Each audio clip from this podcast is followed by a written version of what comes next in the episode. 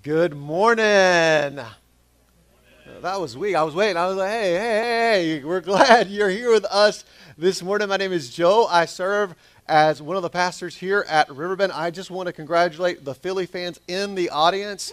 Congratulations on beating the Bravos, which is my team, as I'm from the ATL originally, but that team is very, very hot. Uh, hotter than uh, grease fire, right? They're, they are hot. You know, they are they are very, very hot. And congrats to the Padres as well. Uh, Mike DeSome, right? He's got, he's, he's a uh, big baseball fan. Uh, so it's going to be a fun, fun series between the Phillies and the Padres. But again, we're glad each and every one of you is here with us. I want to extend a special welcome to all of our first time guests. We'd love to connect with you. Easy way to do that is fill a connection card, which you can find in person or online. We also have a gift bag for you as well. But we're glad that you're here with us this morning. We look forward to connecting with you. And as was mentioned before, and I, I think it's really important to state again, uh, Chris Bennett said so well today just whatever we're carrying in uh, this space today, whatever we walked in with, I think it's important that we know that there's a God who loves us and sees us, and that we're not alone in it. And one of the ways that that is really clearly seen is through the people around you. So look around do one of these things. Look around, right? We, we have people uh, to share life with and to encourage us and to remind us of the truths of who we are and what God says of us. And I'm grateful for that because I've got a heavy dose of that this week from a lot of different people, and I'm thankful for that gift. And especially in a month like this, where we are dealing with uh, not only all that's changing in the season, but this time of year is also a, a chance to reflect and remember the importance and the, the magnitude of taking care of our mental health and, and being aware of depression. And I just want to state on the front end of our time together, uh, it's a very real thing. And it's not only a real thing, but it's an important thing that we not only acknowledge, but we're not ashamed to admit. Uh, because the shame of that, the stigma that is part of that, is anti the Jesus that we're reading about. And I want you to hear that from me.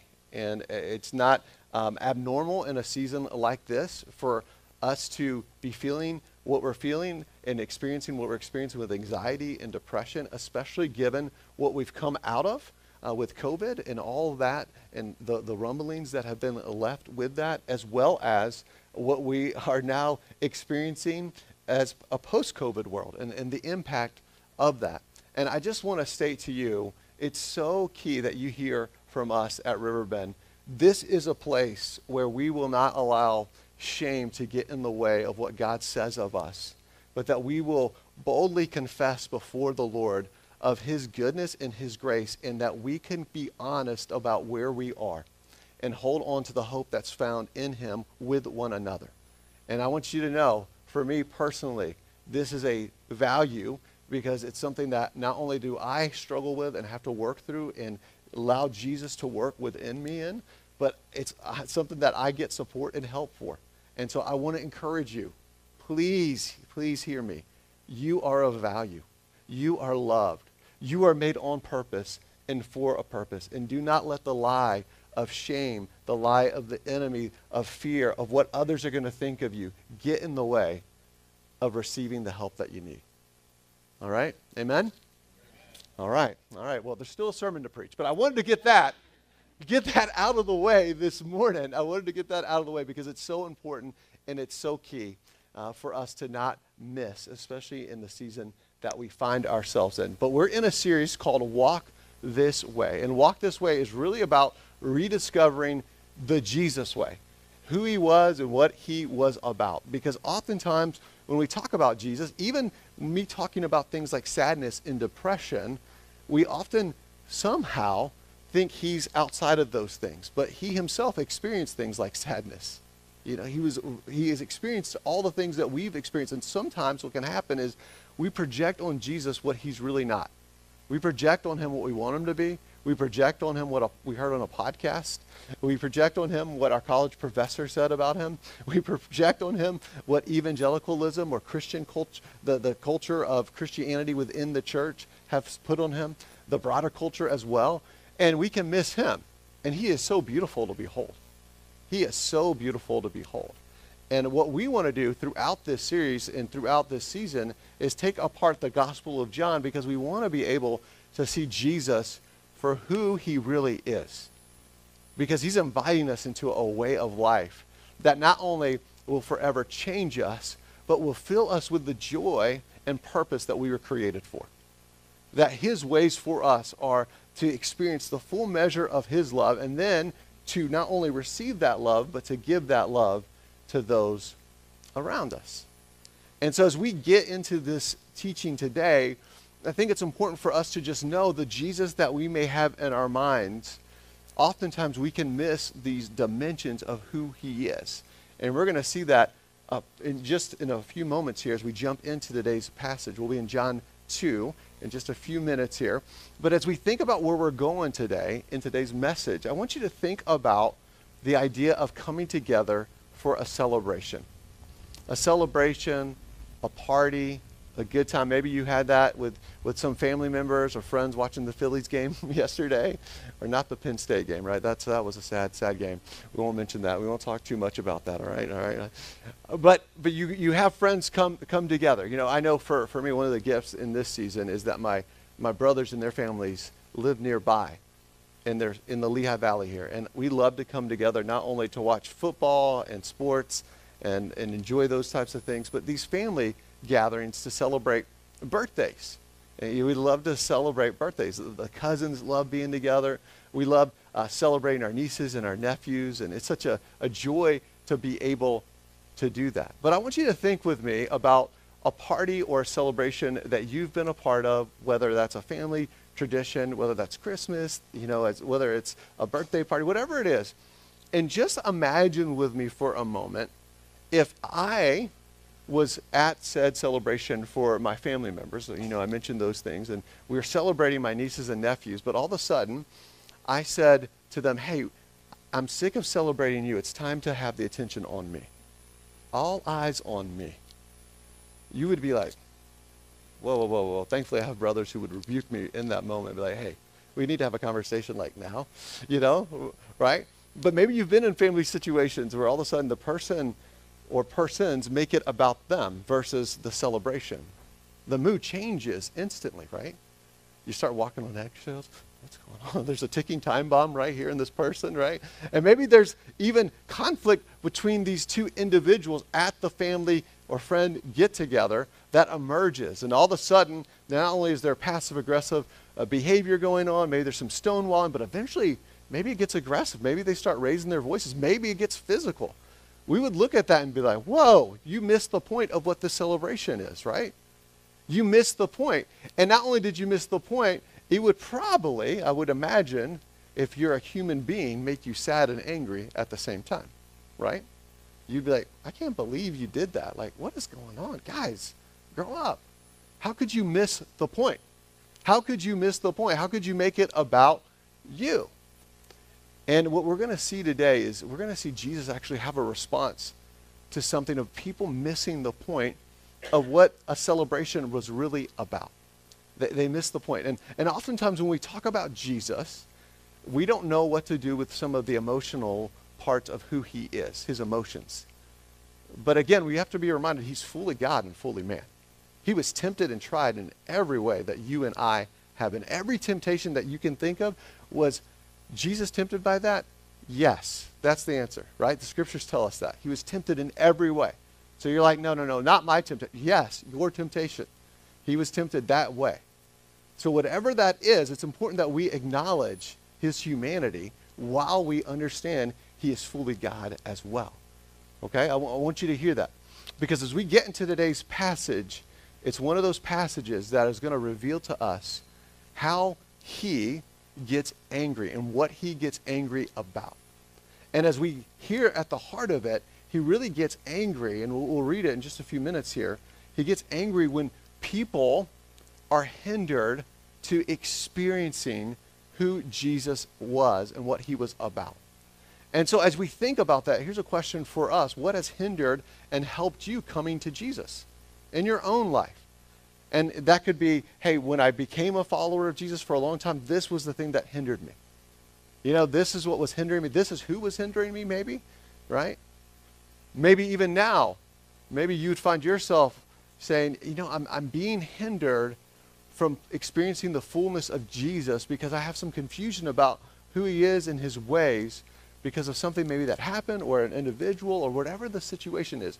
But I want you to know at the heart of what we're going to read today is that Jesus gets angry and offended and offended when people hinder people hinder others from coming to him. So we're going to see that today. And I want you to think about what makes you angry and what makes you offended. And does it align with what makes Jesus angry and offended? Because I don't know about you, but I've noticed that we live in a culture that isn't full of people who are angry or offended. That was a joke, by the way. That was a big joke. They're angry and they're offended, and they're going to let you know because it's their opinion, their way. And if you don't agree with it or you have some nuance that you want to give to it, watch out, right? But Jesus is saying something to us that I don't want us to miss because as we're going to hear this today, this message is for us to acknowledge are we aligned with his kingdom ways? Or is our anger and offense tethered to a bigger kingdom than our own? Is there something that's setting the mark of how we're living and leading our lives? So, with that in mind, we're going to read through the scripture, John chapter 2, starting in verse 13. And as we read this, we're going to uh, take a, a, big picture at it, and then we'll break it apart here in just a couple moments. It says this. This is starting in verse 13. Again, John is one of Jesus' disciples who was with Jesus. So what he's recording is things that he saw and experienced when it came to what Jesus did. It says this When it was almost time for the Jewish Passover, Jesus went up to Jerusalem. In the temple courts, he found people selling cattle, sheep, and doves and others sitting at tables exchanging money. So he made a whip out of cords and drove all from the temple courts, both sheep and cattle. He scattered the coins of the money changers and overturned their tables. To those who sold doves, he said, Get these out of here. Stop turning my father's house into a market. His disciples remembered that it is written, this comes from the Psalms, zeal for your house will consume me. The Jews then responded to him, What sign can you show us to prove your authority to do all this? Jesus answered them, Destroy the temple, and I will raise it again in three days. They replied, It has taken 46 years to build this temple, and you are going to raise it in three days. But the temple he had spoken of was his body. After he was raised from the dead, his disciples recalled what he had said. Then they believed the scripture and the words that Jesus had spoken. Let's pray together. Father, right now, we thank you so much for your love for us. And Lord, we, we are grateful. We are grateful for the, the good work that you're doing and that the good work that you're calling us to. And we pray right now we would just be sensitive. Sensitive to your voice, sensitive to your way, sensitive to your word in our lives. And uh, Jesus, we just thank you. We thank you that you draw near to us and that you come near to us wherever we find ourselves. And so, Lord, we just want to pause a moment and just invite you to have your will and your way in us today. We pray this in Jesus' name. Amen. All right, well, as we continue here and as we break this down and as we go through this passage, I want you to see a couple of things. I want to highlight some things that are going on in this passage. The first part of this is it tells us that he was making his way to Jerusalem for the Passover festival. And Passover is an important time of year in the Jewish calendar because it's a time to celebrate, time to celebrate what it was that God had done for the people of Israel. He had brought them out of captivity. And as he had brought them out of captivity from Egypt, it was a chance for them to be reminded of his faithfulness to purchase and to give them their freedom. So this was important. It's important to remember. It was important in their calendar to celebrate. This is an important celebration. And Jesus would participate in this celebration as well. And as it says here in verse 13, it says, When it was almost time for the Jewish Passover, Jesus went up to Jerusalem. In the temple courts, he found people selling cattle, sheep, and doves, and others sitting at the tables exchanging money. And so all of a sudden, you see a flea market being opened here in the temple courts. This is what it looks like for Jesus. He was like, whoa, whoa, whoa, wait a minute, what's going on here? And it wasn't the fact that they w- were making things available for people who were coming in, it was the fact that it was about them and about their own gain versus helping people to encounter and experience this one true God. People who were genuinely seeking, especially specifically the Gentiles. And we'll see in just a few moments what this would mean for them because in the temple courts is where they would have to actually be because they were not Jewish. And so when Jesus sees this scene happening, where this flea market is open, right? Where things are being sold, where people are using this as an opportunity not to help people experience what God has for them as they're genuinely seeking and to walk with them, but rather as a chance to make more money, it bothers him. And not only does it bother, bother him, it makes him angry. It offends him. And he does something about it. Listen to what it says here. It says, So he made a whip out of cords and drove all from the temple courts, both sheep and cattle. He scattered the coins of the money changers and overturned their tables. To those who sold doves, he said, Get these out of here. Stop turning my father's house into a market. And so you see Jesus have a response. And his response to what's going on is he overturns the table. He overturns the table. He, this scene here, I mean, just imagine it, right? You're in the temple courts and the sheep and the cattle and, and all these things are, are moving, the doves and, and, and the, the money's being all over, it's being thrown all over the place. I mean, it was quite the scene, right? But Jesus is making a scene here because they've turned his father's house into a market, and it bothered him because he was saying, hey, this should be a time of year where we're seeking who God is. This is a place for us to genuinely come to know who he is and to help those who are on the outside looking in to encounter who he is. And so this bothers Jesus. And I want you to know it's okay, it's okay to have anger. It's okay. It's actually human to have anger. Jesus himself had anger, right? It's inhuman not to have anger. It's inhuman not to be sad because Jesus was sad as well. And I think it's important that we note this. I think what is important not to miss, though, because oftentimes is that when Jesus did what he did, he did it from a place of a broader kingdom focus and not just about his own personal agenda. And so with our anger, it's okay to, to be angry, but we're called not to sin within our anger, but we need to express it. We need to let people who are safe into those spaces. We need to let the Lord into those spaces, right? The psalmist in, in Psalm 68, he laments before God, right? He, he cries out. There's, there's anger, there's sadness, so we need to express it, but we need to make sure that when we look at our own anger and our own offense, is it aligned with the things that actually make God angry and offend God? Are they just my own personal agenda? Are they my own personal things? Are they about my way? Is it about not seeking first his kingdom and righteousness, but seeking first my kingdom and my rightness? According to me. According to me. Like, I'm the standard. And it's important that we don't miss this because this is what's going on, right? He, again, he made a whip out of cords. He drove all from the temple courts, both sheep and cattle. He scattered the coins of the money changers and overturned their tables. And again, to those who sold the doves, he said, Get out.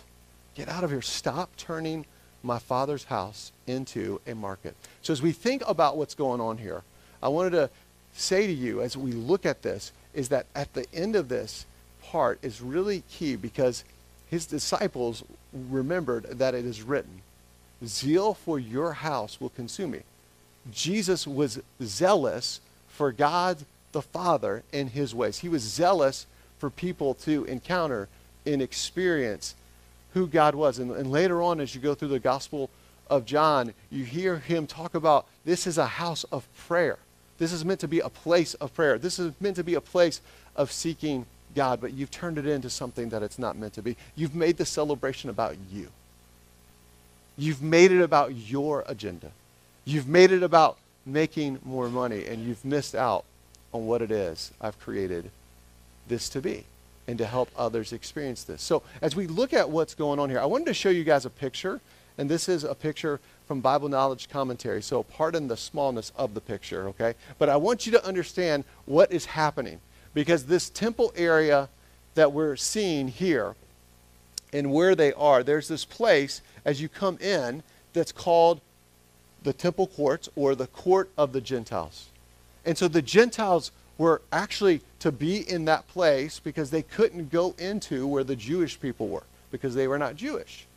And so what's happening in this is that they're here in the temple courts and the people that are selling these things instead of helping them to seek who God is, they were using it as a chance to monopolize these people for their own benefit.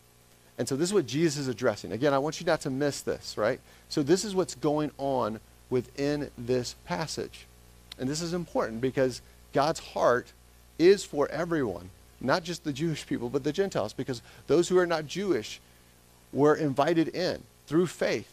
And the Jewish people were to be a light to the nations, to draw people to the one true God by the way they would go about living their lives and what it was that they were about. See, Jesus is angry when people hinder instead of help others come to him. And I want you to think again in your own life. Think about in your own life, does your heart break for what breaks the heart of Jesus? Does your heart break for that? Does your heart ache for that? Does it? Because I think there's a lot of things our heart ache and break for. And we need to be honest about those, and that's not to discount what they are. But sometimes I'm wondering do we care about those who are far from God and those who are being hindered to encounter and experience Him? Does our heart break for that? And when's the last time we cried out to God? When's the last time we asked Him to move? When's the last time we asked Him to work in our own lives, and in our communities? When's the last time we repented and confessed our sins as a church? When we acknowledge before a holy and righteous God, hey, we've missed the mark, we've missed the standard, and we're coming back to you. Because repentance is actually a beautiful thing. It means to change our mind, turn around, change our direction. Repentance isn't a a death sentence, it's a life sentence. It's acknowledgement that Jesus, we've missed what you have for us. And I want to come to you and I want to confess to you and I want to allow you to have your way in me. And more than ever, I'm telling you, more than ever, we need a people whose heart breaks for the things that break the heart of God. We need a people who are angry about what God is angry about and sad about what God is sad about. We need a people who join Jesus and say, Jesus, on my watch with you, I'm going to join you about what you are about. I am not going to hinder people coming to you. I'm actually going to help them come to you. I'm going to tell them through my life and through my words about your incredible, radical, extravagant love that you have for me and for all people. Because as you think about the people who've who maybe have hindered you or the circumstances that have hindered you, I want you to think about the people who have helped you. Don't you have people who have helped you? People who've walked with you? People who've poured into you? People who've shown you the way? I know I have a list of people like that. People that I could pick up the phone today and call. People like Todd Rainwater, who just celebrated 25 years of marriage with his beautiful bride, Karen, one of my youth pastors. I could call him and say, man, thank you so much for all that you did to pour into me and invest in me and to help me to understand who Jesus is and his ways, both in word and deed. Because as we think about this, we do not want to miss Jesus. And let's go to the next slide because I don't want us to miss this because I, at the end of the, the day, I want us to be thinking about who those people are in our lives. Who are those people? I want us to get really specific here. Who are those people? I want you to take a moment right now, pull out your phone. I want you to write it on a note, put it on your hand, whatever you need to do. But I want you to think about who are the people, who are the people that you could answer this for? I will help, not hinder, this person coming to Jesus. Who is that person? And I've got a running list of people I'm praying for, and I'm reaching out to, and I'm connecting with, because I want to be a person that doesn't spend my time on just plain church. I want to be the church. And I want to be a part of that. I don't want to just run an organization called Riverbend Community Church. That is not why I signed up for pastoral ministry. I did not sign up for that. Yes, that's part of the role. I get it. But man, if I miss Jesus in the midst of it, if I miss the people, man, woe is to me. Woe to me. Woe to us if that is what happens in the process. Because there's a people who are searching and who are desperate for hope and peace and joy that only Jesus can provide. And they are eternally separated in their current state. They are spiritually dead. And the people who have been rescued because of the radical truth and grace of God should be the people who say, Lord, send me. Send me. Open my eyes. Provide the opportunities. Give me the courage to speak. Because I want to go where you say to go. I want to speak when you say speak. I want to be quiet when you say be quiet. I want to be that kind of person. Who are the people?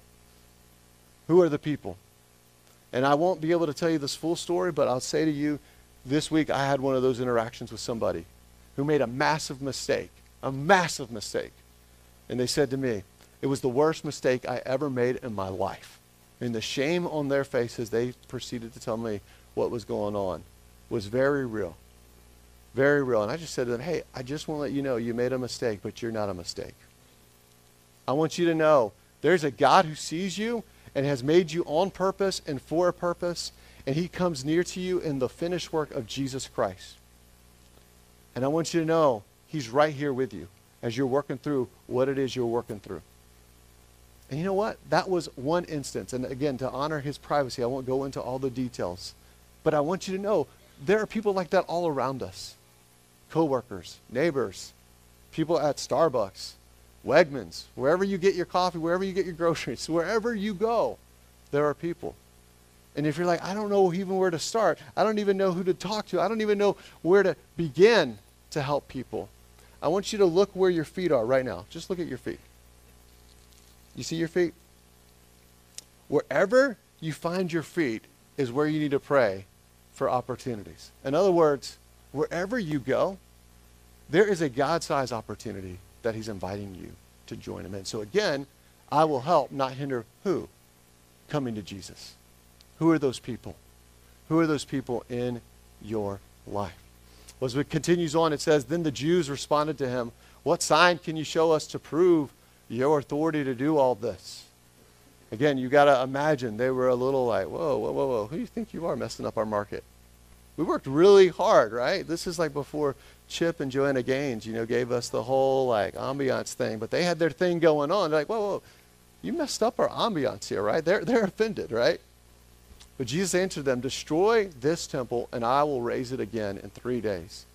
They replied, It has taken 46 years to build this temple, and you are going to raise it in three days? You're going to raise it in three days? They're like, Wait a second. 46 years, three days. They don't understand. But the temple he had spoken of was his body after he was raised from the dead his disciples recalled what he had said. Then they believed the scriptures and the words that Jesus had spoken. And so, what Jesus is really getting to is saying, Hey, I want you to know you can kill me, but I won't stay dead. In three days, I'm going to rise from the dead. I'm going to rise. And I'm going to show you who I am. I'm going to show you my victory. I'm going to come and show up to all these witnesses. And it says the disciples understood after he had actually resurrected, right? They had believed his words. In other words, they had deepened their trust in him. And see, the resurrection of Jesus gives him authority over life and death. It gives him authority over life and death because it's one thing to be a spiritual leader of any organization and to say something like this I'm going to die. And they're like, okay, cool. I mean, we're all, I mean, not cool, but we're all going to die, right? Like, that's nothing special, right? But if I said, hey, I'm going to die, and three days later, I'm going to rise from the dead, and I'm going to show up, and I'm going to appear, and I'm going to, I'm to show you that I've defeated sin and death, right? I'm going I'm going to show you those things. You'd be like, okay, you know, you'd be like, you're crazy, but okay, whatever, you know, you would say whatever. But the thing is, like, Jesus actually said this, and he did it. He showed up. We have proof that he showed up to all these witnesses. We, we have eyewitnesses who saw who he was and what he did for them. And I, I don't want us to miss this because Jesus doing this allows us to experience and to enter in this life that we were created for. We were created to have this living hope. Well, this living hope is found not just in a theological idea, but in a person. And that person's name is Jesus.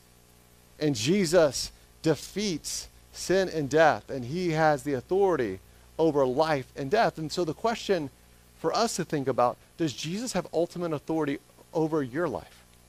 Does Jesus have ultimate authority of your life? Because if Jesus, again, said, hey, I'm going to die, and then three days later, I'm going to rise from the dead, I think it shows you not only that who he was is actually who he said he was, but that he knows how life is intended to be lived and that he has our best interest in mind. And so when he asks us to be about something or to do something or not to do something, or when we look at the scope of our lives, that he is trustworthy to hand that over to him and to allow him to lead us as we walk with him, whether that's our jobs, whether that's our finances, whether that's our relationships, whether that's the way we disagree with people about political issues, whether that's the way that we deal with things like anger and offense and sadness, whether that's the way that we address mental health challenges that we may be facing and dealing with. We look to Him and say, Jesus, I want you to have authority over my whole person. I want to have an integrated life with you.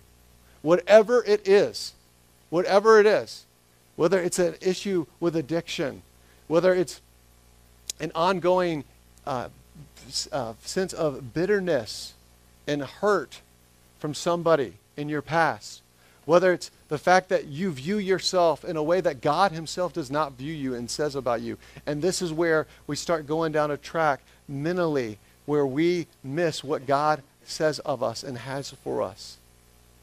And this is why many, out of despair, out of despair, often will turn to suicide. Friends, let the authority of Jesus, his love, his life, his truth, his grace for us be the banner that hangs over us. May we know that he deeply loves us and cares for us. And he's not holding out on us, he's for us. And so anything he asks of us is for our benefit. Do you believe that in faith? Do I believe that? Do I believe that? Even when the hard stuff happens, do I believe that he's doing something even when I don't understand what he's doing? When he's working, even when I don't know how it's going to work out, do I believe that? Again, does Jesus have ultimate authority of your life? Well, as we continue on here, it says this Now, while he was in Jerusalem at the Passover fest- festival, many people saw the signs he was performing and believed in his name. But Jesus would not entrust himself to them, for he knew, what does it say here? For he knew what? He knew all people. And listen to this, because this really struck me as I read this. He did not need any testimony about mankind, for he knew what was in each person. And I think this is really fascinating because Jesus knows and gets you. He knows and He gets you. He knows and gets what it is you're going through, your struggles, your joys, your pains. He knows. He knows and He gets you. And it's interesting that He didn't allow them as all these signs were taking place and people wanted more of Jesus. I think they really wanted more of the miracle man Jesus, not necessarily who Jesus really was. They wanted to crown him as a political figure to take out Rome, a political king. He says, No, no, no, no. That's not, that's not why I'm here. I'm here for a bigger purpose than that. My kingdom is not of this world. And so he walks in that perspective. But I want you to get this because he knew what was in them, but he also knows what's in me and you. He knows us and he gets us. He empathizes with what we're facing. And the question for us is, is do you know Jesus? Because Jesus, here's what's crazy. He knows and he gets you. He gets all that you're facing, all that you're going through, all that you've been battling, all your failures, all your mistakes, all the things that no one else knows. He knows it. And guess what? He still pursues you. And he still pursues me. He doesn't shun you and he doesn't cringe at you. He comes near to you. He's a God that sees and a God that cares and a God that says, I'm in the pursuit of a prodigal people. My radical love will not be stopped. I'm going to pursue these people.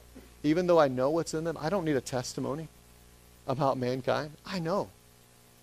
If you're like, no, man, he didn't know. He doesn't know about this thing. What is that thing for you? What's the thing you're putting yourself on trial for again and again? What's that thing that you just have a difficult time saying, Jesus, through your finished work, I'm believing and trusting that you've dealt with this once and for all for me? What is that thing in your life that, again, you say, this is the thing that's hindered me? Maybe it's not even a person. Maybe it's something that you've done or way you've perceived the, the, the church to be. But maybe it's not who Jesus truly is. What is that thing? What is that thing? Where are those accusations coming in? And are you coming under the authority of Jesus, the one who has authority over life and death? And so as we wrap up our time today, I just want to ask you a simple question. I want you to think about this. I will trust Jesus with. Because Jesus is ultimately not just after what we do, but who we're becoming. And as a result of who we're becoming, that will lead to what we do. He's after our formation in him that will lead how we go about living our lives in response to his his love for us what he's done on our behalf through his life death burial and resurrection. So what is it that you need to trust jesus with right now? What is it that you're like ah, he's slowly you got maybe one finger out right? But you haven't got here yet. Maybe you're here or here. Oh. And he's like hey just come on i'm trying you know but he's a perfect gentleman and he can't just take it from you right? He could, but that's not how he operates, right? He's all powerful. But this is a, a participation with him in his kingdom. What is it that you're not holding out to him? Who is it that you're not holding out to him? I want you to think about it because one of the greatest invitations that we'll ever experience and say yes to is to trust him. Maybe for you, you're like, I haven't even begun a relationship with Jesus. Well, today's the day. I want to invite you to put your trust in him for what he's done for you. You're like, no, I've, I've already done that. Okay. Where's he asking you to deepen your trust in him? Where's he asking you to say, hey, I'm opening my hands to you and holding them out to you in surrender? What, what is the thing? What is the person? What is the fear? What is the longing? What is the sadness? What is it? Who is it? And will you allow him to come near? And when he asks you, hey, not only will you hold this out to me and let me hold it with you and work with you in it, will you believe that I have your best interest in mind? Will you believe I'm not trying to hold out on you? Because that's part of trust too. And then when he asks us to invite safe people in, will we do that? Because we can't carry what it is that we're trusting him with on our own. We're not intended to do that. We're intended for relationship. We're intended to walk in community. So again, I will trust Jesus with I want you to think about that. Just think about that. And we're going to just go to the Lord right now in prayer. I want you to just think about that as we go to him in prayer right now. Lord, I know there's so much we're all carrying right now. And Lord, I want to just I want to pray right now you to give us the grace, the strength to stand with you and to trust you with what it is that we are holding on to on our own power and strength versus walking with you in it and allowing others in. Maybe that's financial provision right now. Maybe that's the support and help we need with some issues that we're facing and dealing with. Maybe that's what we're spending our time on, what we're looking at, what we're doing when no one else sees.